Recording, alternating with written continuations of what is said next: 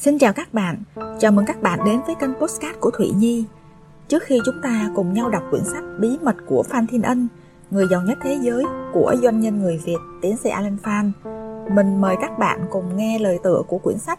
Đó cũng chính là tâm sự của tác giả, người viết ra quyển sách đặc biệt này.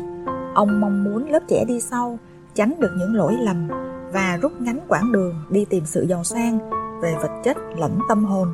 Xin mời các bạn cùng lắng nghe nhé.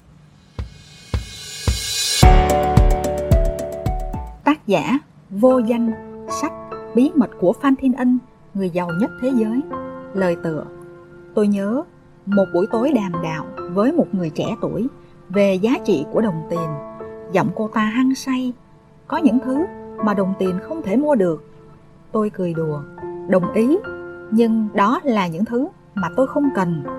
Nói vậy, nhưng trong thâm tâm, tôi vẫn thông cảm với cái băn khoăn của tuổi mới lớn về tiền bạc. Tôi đã lớn lên với câu kinh thánh như, Người giàu mà lên được thiên đường, còn khó hơn con lạc đà chui qua lỗ kim. Hay những lời nói được ghi lại danh ngôn như, không có tài sản lớn lao nào mà không thu nhập bằng tội ác. Rồi những so sánh chế giễu về những tên chọc phú với kẻ thanh bình lớn lên ra đời sau bao nhiêu bài học về tuổi nhục, nghèo hèn, thua kém và thất bại. Tôi bắt đầu biết kính trọng giá trị của đồng tiền. Tôi không biết cái nghèo có mang lại hạnh phúc hay nhân cách cho ta không, nhưng tôi thấy người ta đã nhân danh cái nghèo để bào chữa cho bao nhiêu tội ác, từ đấu tranh giai cấp cho đến trộm cướp, lường gạt. Nhưng từ kính trọng đồng tiền đến thờ phượng nó lại là một thái cực bao người đã lầm lỗi chính tôi cũng đã bỏ mất bao thời giờ để tìm cách làm giàu theo kiểu gia tốc của mỹ kiểu fast food something funnel things get rich quick lại thêm một lô những bài học các triết lý nhân quả của nhà Phật mà tôi đã bỏ quên luôn luôn hiện diện. Muốn có trái ăn, phải biết trồng cây. Đồng tiền chỉ là những trái, quả tạo thành từ hạt giống, công sức và thời gian của mình. Không chịu bỏ gỗ vào lò sưởi mà ngồi đợi hơi nóng thì cái đợi chờ phải là thiên thu. Sau những bước vấp đó, tôi bắt đầu đi trong vững vàng. Xã hội và sở thuế bắt đầu sắp tôi vào danh sách những người giàu có. Có tiền, tôi thấy mình rộng lượng hơn, thương và kính trọng tha nhân hơn. Nhưng trên hết, tôi thương và kính trọng tôi hơn. Những mặc cảm với những người dân đã đô hộ chúng ta như người Mỹ, người Nhật, người Tàu, người Pháp đã biến mất. Tôi viết cuốn sách này để kỷ niệm ngày tôi thoát xác, bay cao với thế giới. Tôi viết cho tôi hơn là cho bất cứ ai cuốn sách như cuốn nhật ký giữ kín ở một góc tối nào trong đống sách vở tài liệu thu gom từ bao năm đi và sống nhưng một buổi tối ở khách sạn Metropole ở Hà Nội làm tôi thay đổi ý định. Tôi đến Việt Nam với một phái đoàn đầu tư của một công ty lớn của Mỹ. Tên chủ tịch chiếm một phòng lớn nhất gọi là Residential Suite. Tôi chỉ ở một phòng junior Suite Tiền phòng chỉ có 420 đô la mỗi ngày, nhưng cũng bằng tiền lương nguyên năm của một kỹ sư trẻ ở xứ mình. Tối đó, sau một ngày họp hành mệt nghỉ, tên chủ tịch kéo tôi xuống bar. Ngồi uống rượu, nghe hắn đánh đàn dương cầm, nghêu ngao bài My Way. chung quanh, cả bọn điếu đóm lăng xăng hát theo, kể cả những tên không ở trong phái đoàn.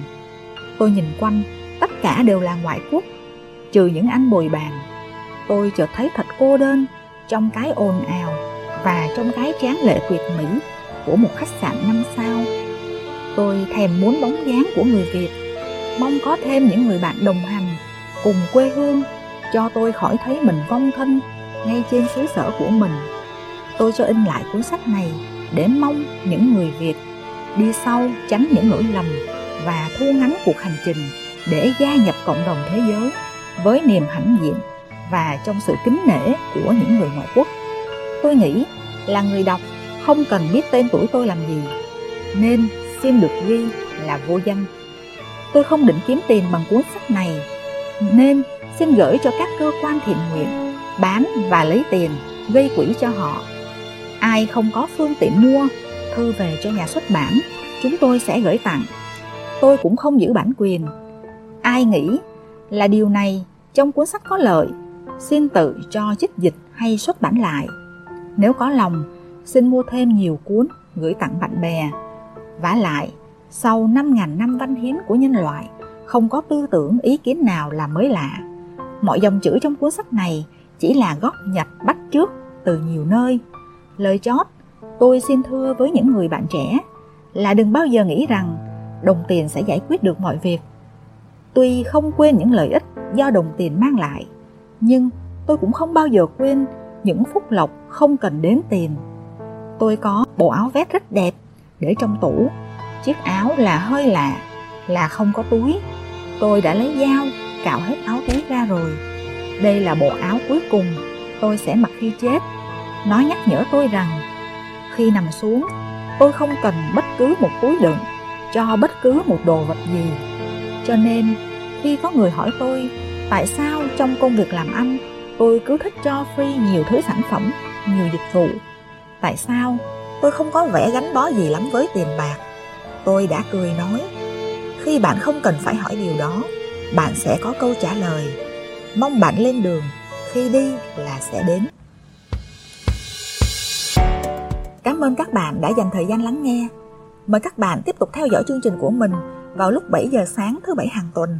Tuần sau, mình sẽ chia sẻ với các bạn về tờ kinh số 1 trong quyển sách Bí mật của Phan Thiên Ân, người giàu nhất thế giới của tiến sĩ Alan Phan. Những thói quen tốt là chìa khóa của thành công.